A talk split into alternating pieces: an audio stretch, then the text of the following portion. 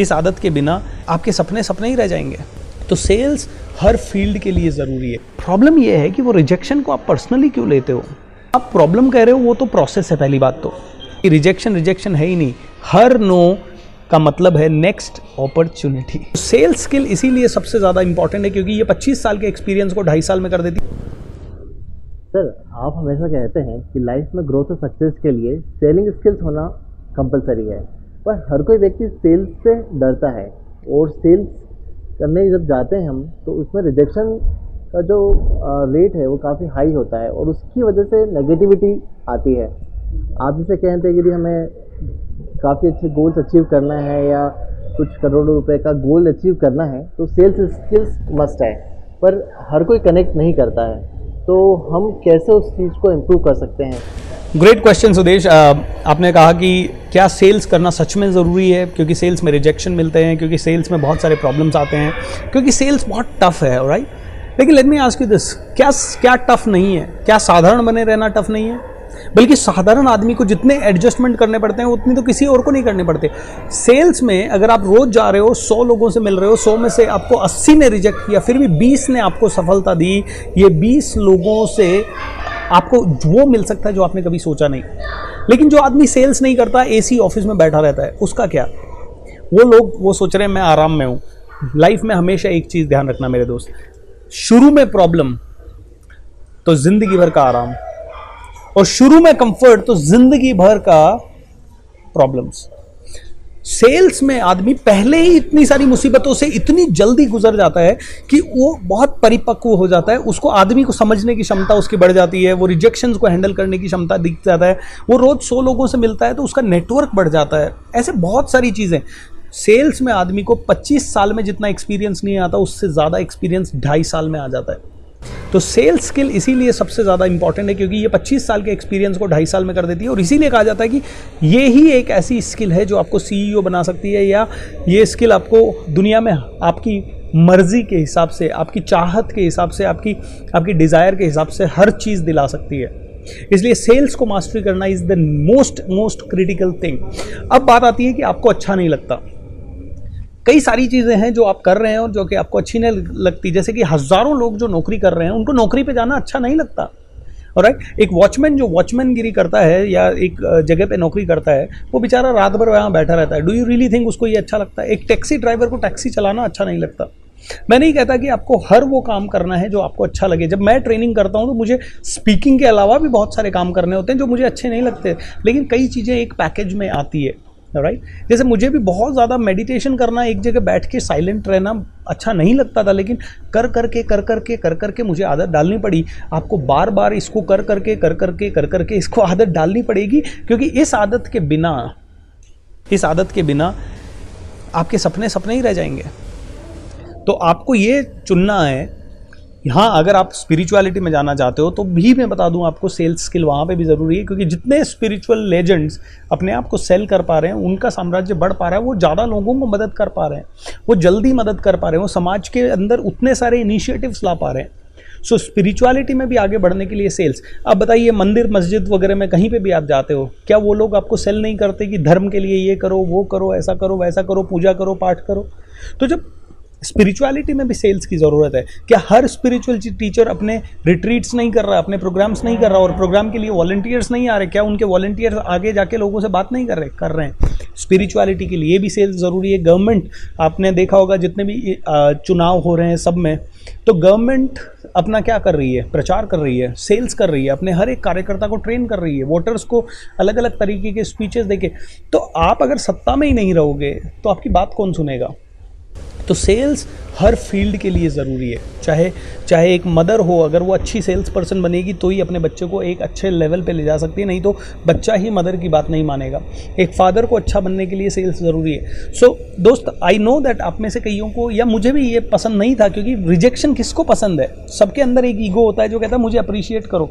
और अगर उस अप्रिशिएशन की जगह अगर आपको मिलता है रिजेक्शन तो देन देर मैं समझ गया सर कि सेल्स स्किल सब, सबसे क्रिटिकल है। पर कई बार जब हम प्रेजेंटेशन देते हैं तो क्लाइंट से कस्टमर का रिजेक्शन की वजह से नेगेटिविटी इंस्टेंट नेगेटिविटी आती है, उसको हम कैसे हैंडल कर सकते हैं? Great Sudesh I can understand वही मैं बताना चाह रहा था कि जब एक आदमी के अंदर ईगो होता है, वो कहता है कि मुझे अप्रिशिएट करो, लेकिन जैसे आपने बताया कि जब आप जाते हो सेल्स पे तो रिजेक्शन मिलते हैं, और रिजेक्शन किसी को पसंद नहीं है, और उनको कैसे हैंडल करना है?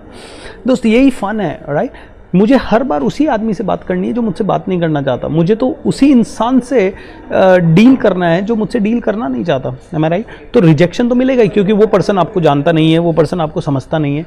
प्रॉब्लम ये है कि वो रिजेक्शन को आप पर्सनली क्यों लेते हो? प्रॉब्लम ये है, बहुत सारे सेल्स पर्सन रिजेक्शन को पर्सनली लेते हैं।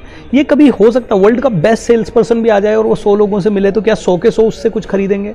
No no? तो जिसको आप प्रॉब्लम कह रहे हो, वो तो प्रोसेस है पहली बात तो।